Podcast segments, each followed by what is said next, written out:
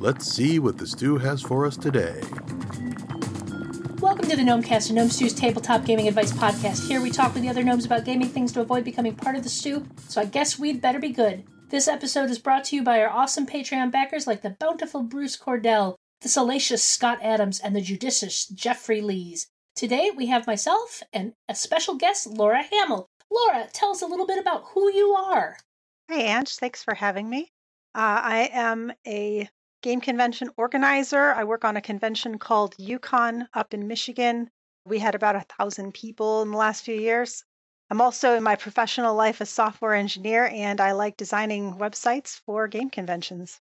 She's also my GM. So, before we dive into that main topic, let's ask our get to know a gnome and guest question. What was your very first convention that you ever attended? Oh, it was um, Origins 1997. I was a young woman trying out this gaming thing. I actually had quite a lot of experience, or a little bit of experience playing role playing games up to that point. And there were two things about it that I remember. One was I played some RPGA events where I did not understand the RPGA concept and I was so lost. the other one was that on Sunday I took a trophy home from a car racing game and some guy came up to me and asked me if my boyfriend won it. oh god.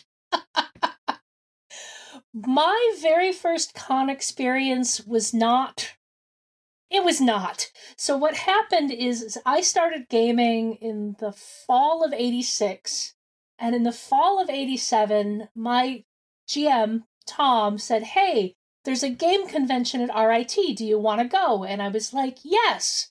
And we went on a Saturday. We went at like two o'clock in the afternoon, which was an hour after the most recent slot started.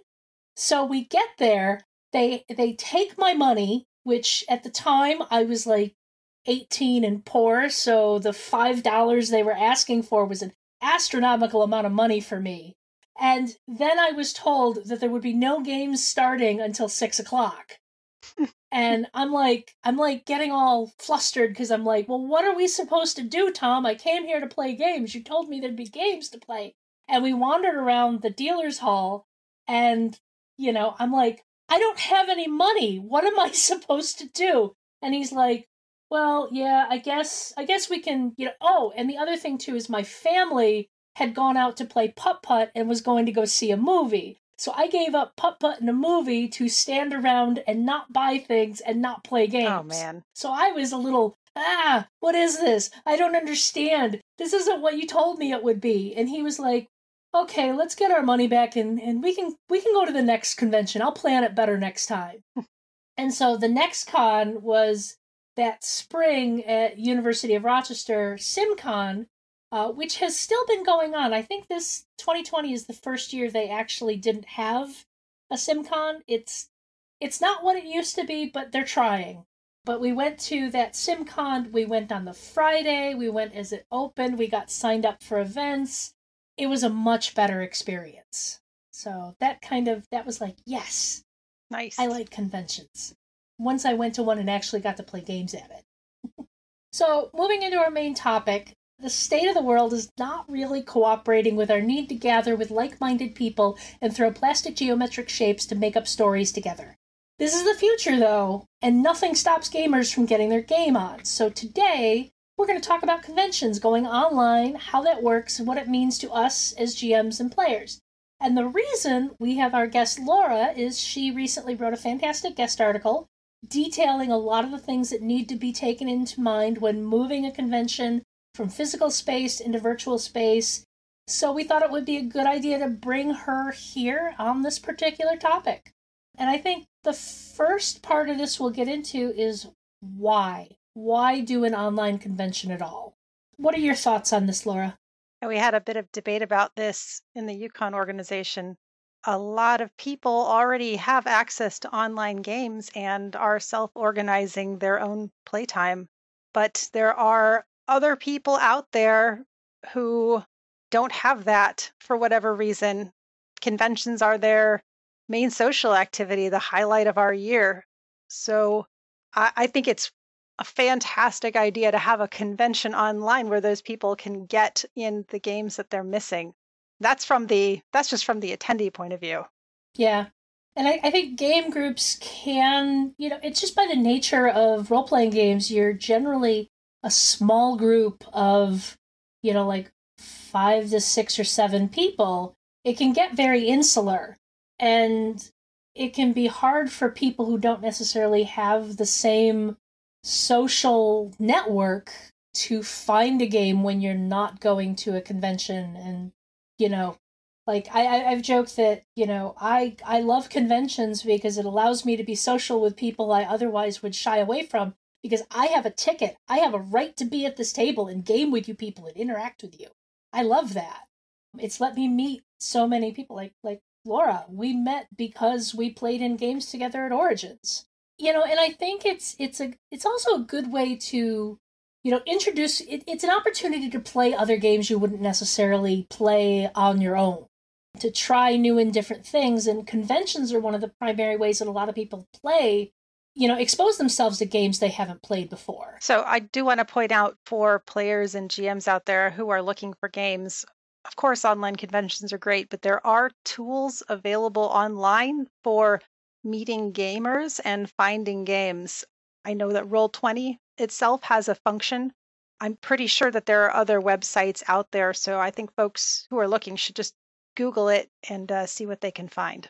Yeah, I know. I'll give a shout out to the Gauntlet community.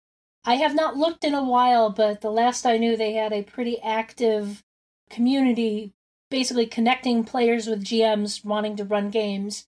They do have a little bit of a, a, a it's not a paywall per se, but their their their patrons and their members get first crack at games, and then any open slots can go to people who aren't members. So it's I've met, I've gamed online using that before, and I know they do a Gauntlet Con, an online con, regularly, even before the pandemic hit and forced everyone to go online. Mm-hmm. So let's move into what do convention organizers need to have in place for this? Actually, there was one topic, if we could go back for a second. Sure. I, I think that we should talk a little bit about why game organizers might might want to do this, um, or why it would be helpful to the games industry to have the online conventions. Oh, yeah, absolutely. The games industry is hurting. I hear it online all the time. Sales are down, and companies are having trouble connecting with fans. And that's largely because all of our conventions where this happens have been canceled. An online convention can help facilitate that connection to get those customers to the games industry. So I think that's critically important. And I also think that you know, game conventions themselves have a brand that they're trying to maintain, and going online can help be a way to keep their brand out there. Mm-hmm. Oh, there's there's another interesting point. Um, one interesting thing that we're experiencing with uh, with U-Con going online this this November is that we have folks who attended, you know, 10 years ago and then moved out of town and we're a regional convention, so, you know, they're not always going to fly back, but they have stated, several people have stated to me that they're going to attend U-Con for the first time in years simply because it's virtual. so it's an interesting opportunity to widen your audience. I know that I'm planning on trying to partake in uh, Gamehole Con online because I have wanted to attend Gamehole Con, but it's in Madison, Wisconsin, which is a significant drive for me in November, which usually means there may or may not be snow, and I absolutely hate driving in snow. And it often conflicts with other convent. Actually, I should I should edit that. Uh, Gamehole Con is actually now at the end of October. It used to be in the middle of November with a whole bunch of other cons. A couple of years ago, I was I was complaining because there were four four conventions all happening on the same weekend all four of which were cons I would have considered attending, and I could not physically be in four places at once. I was a little salty about this. Well, hopefully online um, won't that won't necessarily solve your issue if they all go online. no, but you could like you could play a game for one con. This you know like like divvy up your slots between cons. Con multitasking. But, uh, anyway, I'm planning on trying a Gamehole Con because I won't have to actually physically travel there. It's not quite the same, but it still gets you some of the same, you know, exposure to people and social contact and all of that. Oh, which one? Which one's the convention that you attend in September? Uh, QCC, Queen City Conquest. You talked that up, and I'm interested in attending, but in September, I have mom stuff going on, and so I've never been able to go. But maybe this year, I, I since I don't have to travel, that it, I could finally attend. that would be cool. So, what do convention organizers need to have in place to make an online convention happen? Because it's not just as simple as like getting game masters to submit events. You have to be you have to have other things in place to handle this type of event. Yeah, so I mean at a game convention we all know you sign up, you show up and you run your game at a table and and everybody's experienced that. They all know how that works. In our case, the game masters don't necessarily have as much exposure to the online tools as as a couple of us who play online games all the time. Uh, so I think a large part of the task of the organizer is to teach the community how to use these tools to bring uh, the people who aren't used to it up to speed so they can participate or provide games for others. Mm-hmm.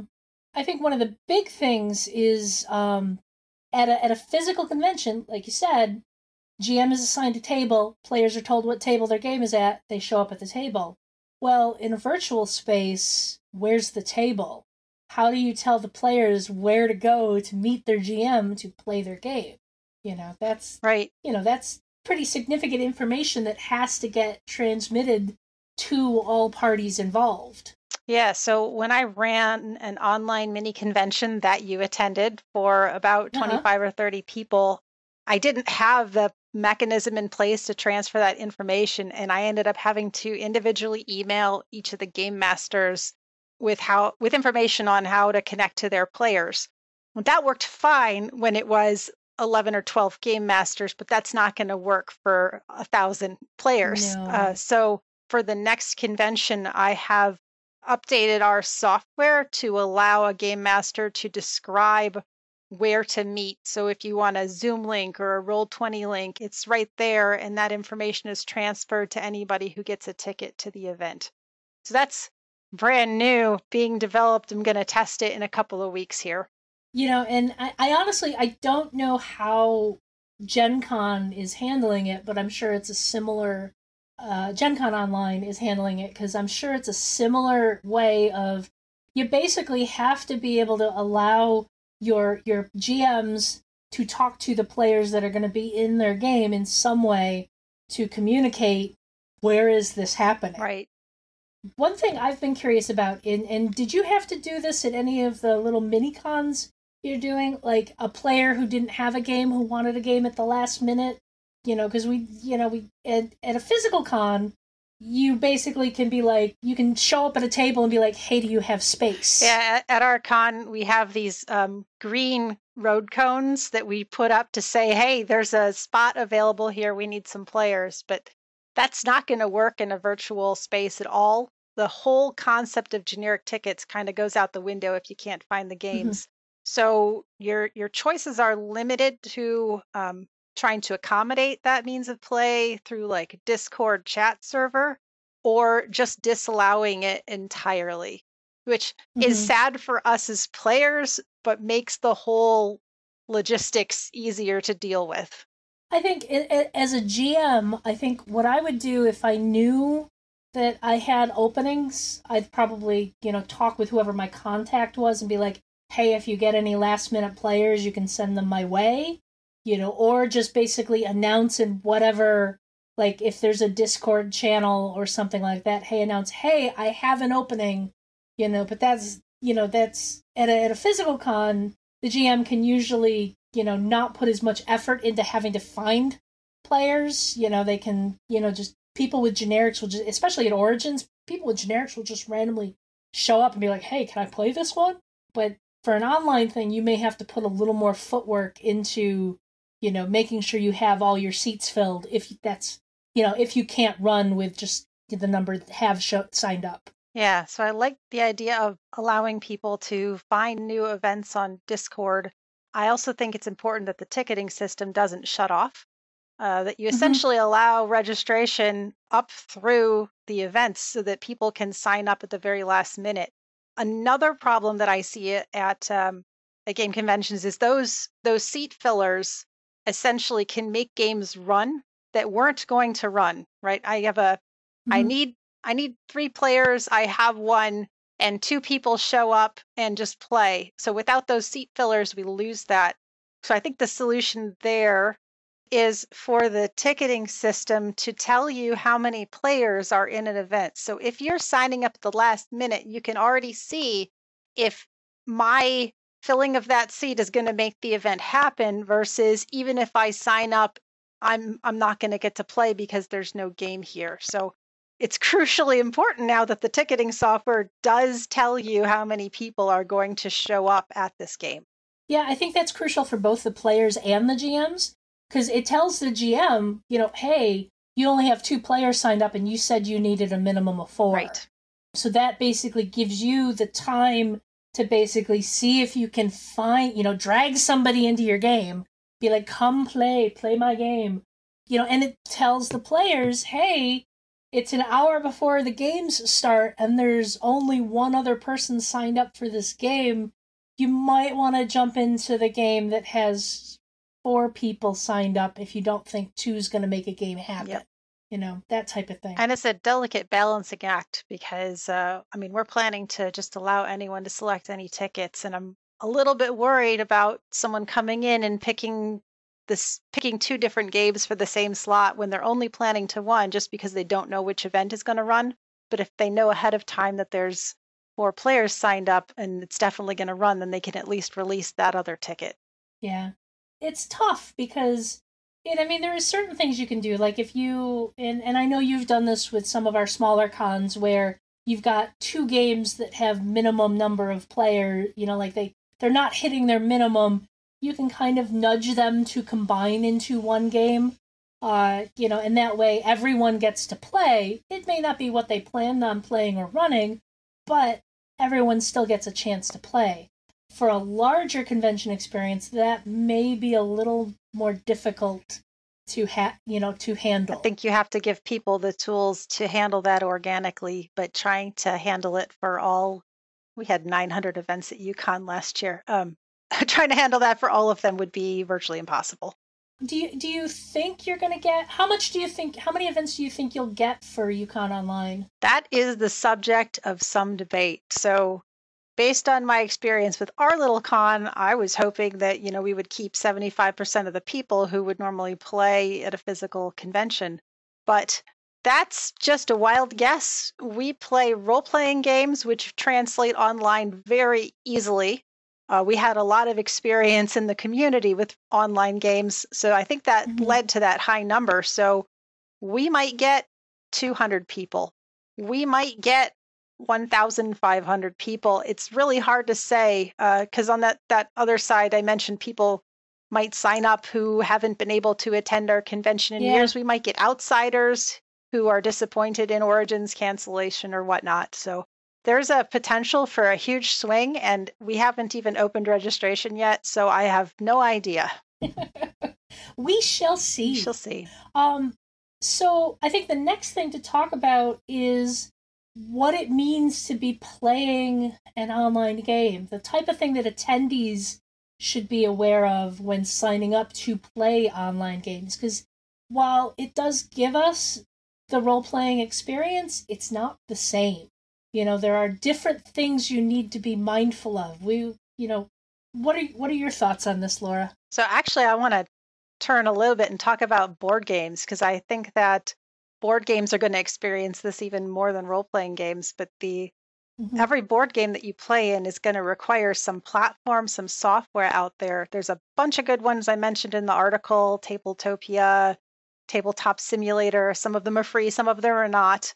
And every game master who signs up to run on one of those platforms needs to write down which one it is in the description so that people can use that when they're deciding whether to sign up in the first place.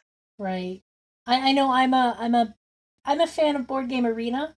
I've been playing on them with both coworkers and some other folks. I, you know, to basically keep up team spirit for uh, my coworkers. We we have a game hour on Thursdays where we basically whoever wants to. It's usually four or five of us get on Board Game Arena and take an hour and just play board games. And Board Game Arena is nice because it has some good ones. It has Seven Wonders. It has Carcassonne. It has um, Sushi Go. Uh, it has a it has a bunch that I've absolutely never heard of, but it definitely has some of the known ones. Board games are definitely a, a, a trickier subject, I think, for online cons, but they're not they're not impossible. Yeah, I mean, when we do role playing games, all we need are some dice, which you can get virtual dice. Uh, you need a character sheet, which I can send you a PDF, and then we do a video conference. That's really the the basics that you need. But with with Mhm. board games, you need to find a platform out there that has the board game that you want to run. Uh, and you need to make sure that the experience is going to be smooth. You need to think about whether it's going to cost the players who are coming to play money. You need to think about whether you need a separate video conferencing system because your board game platform doesn't actually support it. We actually have a team of gamer geeks working diligently right now to determine what games play best on what platforms in order to make suggestions and generate therefore more game masters and more content for for our convention. Well, that is awesome. Yeah. I am I'm interested to see what they say. I, I know one of my one of my regrets with uh with playing board games online is there are board games I want to play that either everyone has to have paid for the game and we're playing on some you know like a like an iOS or uh you know uh Android platform where everyone has bought the game and we can all connect there or the game isn't available on one of the, the, the open platforms like Sagrada. I really want to play Sagrada again. And I don't think it's out there on any of the, the board game sites. Yeah. So, okay, we wait. Another option, uh, depending on the game you want to run, is to just use what we do as role players with a video conferencing system. If you have a game that is 95% open state, that there's no secret information, you can actually play it with a webcam. I ran Mhm. Codenames uh, for my coworkers like this. We had a fun time. It's it's another way to think about it. Pandemic could be that way because it's mostly open information. Uh, a lot of Mhm. the co-op games are totally open information. Yeah. At the beginning of the pandemic, I actually played For the Queen with some folks through video conferencing where we had one person who had the deck and you know the card that you get that you need to answer the question on is not secret. Once you basically pull the card you read the question and then decide whether you're going to answer it or pass it. And basically she just held the question up and read it for us if we needed it read but it was it, it worked you know there was nothing there was nothing there was nothing about that that did not work and and make the game fun Yeah. I think that's another good one where if a game master's thinking about this, they should just try it with a few friends first before they offer it because I could see like King of Tokyo, very open state. I mentioned that in the article too. But if you don't get to roll the dice, what's the point? yeah yeah there's there's there there is definitely certain tactile things that you need to take into account about playing games like Right. this Also, want to give a, a shout out to miniatures. I think there are some services that, like board games, ha- um, miniatures have their own services. I've heard of Vassal, which is another board game miniatures platform. I don't really know much about it, but somebody also recently pointed out to me that a lot of minis can be done in Roll20. You can have a grid where you snap tokens onto a grid, and then you can use a ruler to do measurement between spaces. So I think it's possible, though it might take a little bit of learning on the part of the game master to figure out how that works. Yeah, you know, because that's what I was thinking. Is I think one of the one of the facets of the conventions that is probably suffering the most at this time are the wargamers, because you know that's all. That's a that's an event. That's a big thing. You got a big table, bunch of people around that big table, and that's you know I'm sure there are ways to do it virtually, but none of them may be as satisfying as actually getting to meet in person and you know, destroy somebody else's army. Maybe that's one where uh, I don't know how open state they are, but you could potentially play it with a, a video camera focused onto the table. Yeah, yeah. It's like any war gamers out there, you'll have to tell us how you're how you're handling this. So moving into the the you know you're gonna attend. You're you've signed up for games. If you don't have a whole lot of experience playing online, what do you as a player need to know about participating in an online game? I think the biggest thing for me is to understand how video conferencing changes the way we interact with each other. Like uh, as a my go-to example, when you say something and you finish speaking, there's this duration where you pause and you're waiting for someone else to talk to you. But depending on what your speed is, that silence can become really uncomfortable and you start talking again to fill the Mm-hmm. space, which means the other people never get a word in edgewise. So uh, it Yeah. Like even even right now while we're talking, turn taking is really important and critical, and it's hard to know if you're interrupting, if you're waiting too long. So communication is the first thing. It's just a different style. Yeah, it's a very different style. One of the things that can help with that is whether or not you're using video. Video is not required to participate in an online RPG, but it can be super helpful um, because it lets you see the body language of the people you're communicating with. It can let you see that, you know, that, oh, like I really need to give, you know, I really need to, as a GM, I really need to like ask Paul next what he's doing because I can tell that he really wants to do something, but Ange is talking, so we need to make her stop and let Paul have a turn. You know, it's like you you need that really helps. It's not essential. I've played plenty of games with with people who don't have video or don't want video, and it's just a matter of me as a GM making sure I throw them the spotlight on occasion to see what they're interested in. You know, like make sure they're still involved and participating and not just, you know, because it is very easy to have one person just dominate a game because they're, you know, they're from New York and they don't understand pauses and start talking before people are ready for you to start talking. So, Yeah, I've I've really used it in my own games where I'll put my hand up to speak and the game master will, you know, call on you and then call on you and call on you like we're in grade school. But it's a it's a good enough technique that it gets us going and keeps us from becoming frustrated. And more than that, I mean the gesture, the ability to gesture at each other is really nice because you can tell when somebody gets really enthusiastic, gets really into a moment they're gesturing, Mhm. they're smiling, they're laughing, and you can see that all. And that feedback is really nice as a game master. yeah, it is super helpful, you know, as as as a GM or as a player to, you know, like like as a GM I love seeing the smiles. you know, like to know that okay, this is okay, this is going well. This is going well. I'm reading it's it's basically part of reading the table. yeah, versus watching that person who seems to be staring off screen at their phone. Maybe I need to do something to engage them. Yeah, exactly.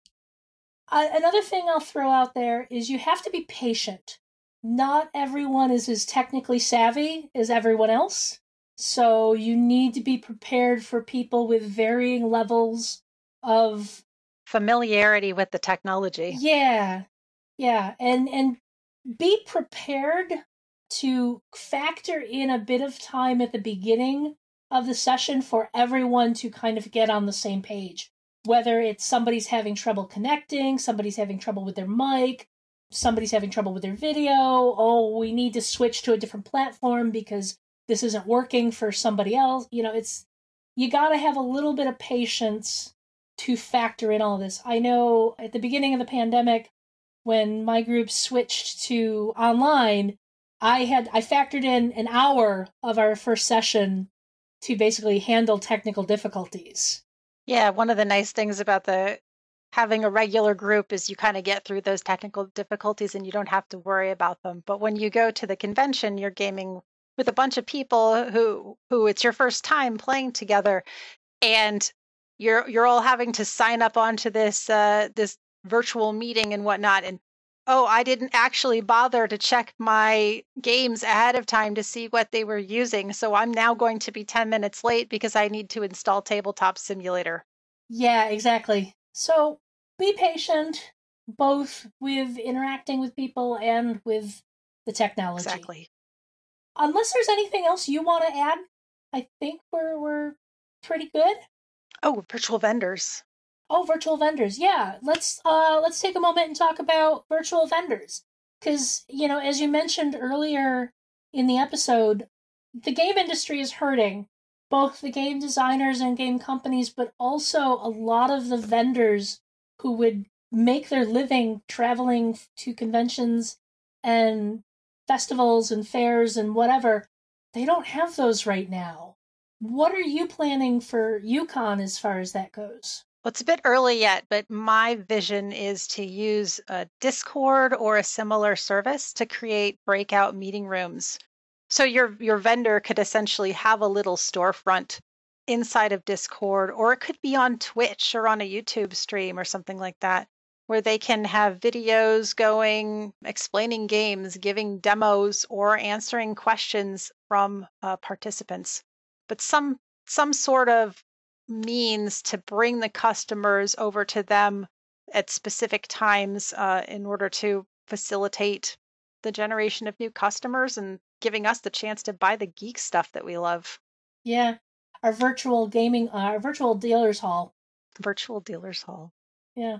I also think uh, we should maybe talk about game conventions that do go online we should recognize that it's not going to be the same experience as an in-person convention for all the reasons we've talked about there's mm-hmm. potentially mm-hmm. costs involved with signing up for games there's going to be all these technical difficulties and some people need troubleshooting and some people don't given the way gamers are um, and the way the world is right now I, i'm strongly advocating for like pay what you want or free or cheap sorts of events uh, in order to help out our fellow gamers you know because we're we're all in this together. Yeah and and you know there's a lot of reasons to participate you know beyond the fact the opportunity to to get to play a game. It's the to support the industry to support that convention because i really want my conventions to still be there next year when hopefully we can get together in person again. U-Con should be good but yeah i hope that's true for a lot of other conventions that may be struggling right now yeah, it's it's I, I think it's important for people to realize that conventions are are a complicated thing and a lot of them are not necessary eh, how do I want to phrase this? A lot of them are operating on very tight budgets. Yes, and canceling an event does not mean that they don't have to pay for for certain things. Yes. Yes.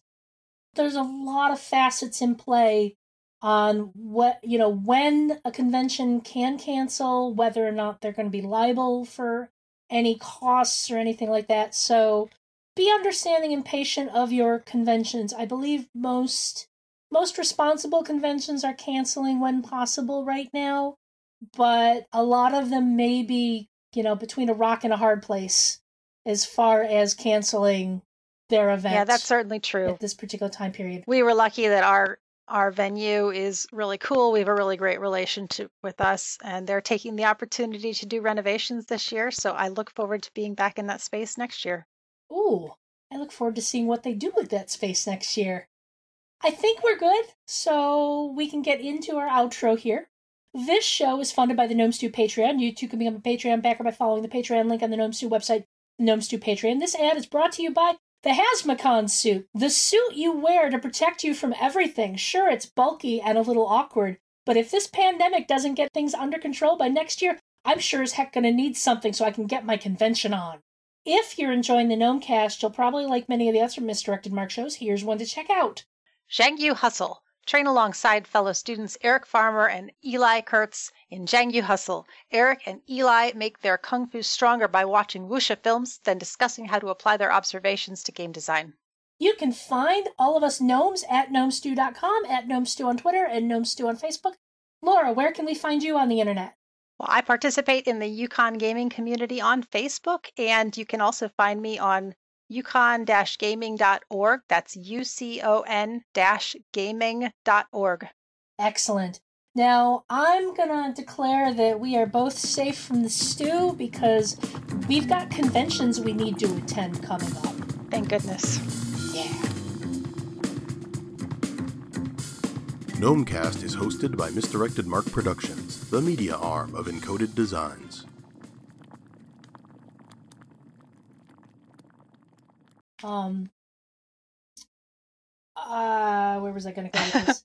Um, I had a thing I was going to say too, and I then I got lost.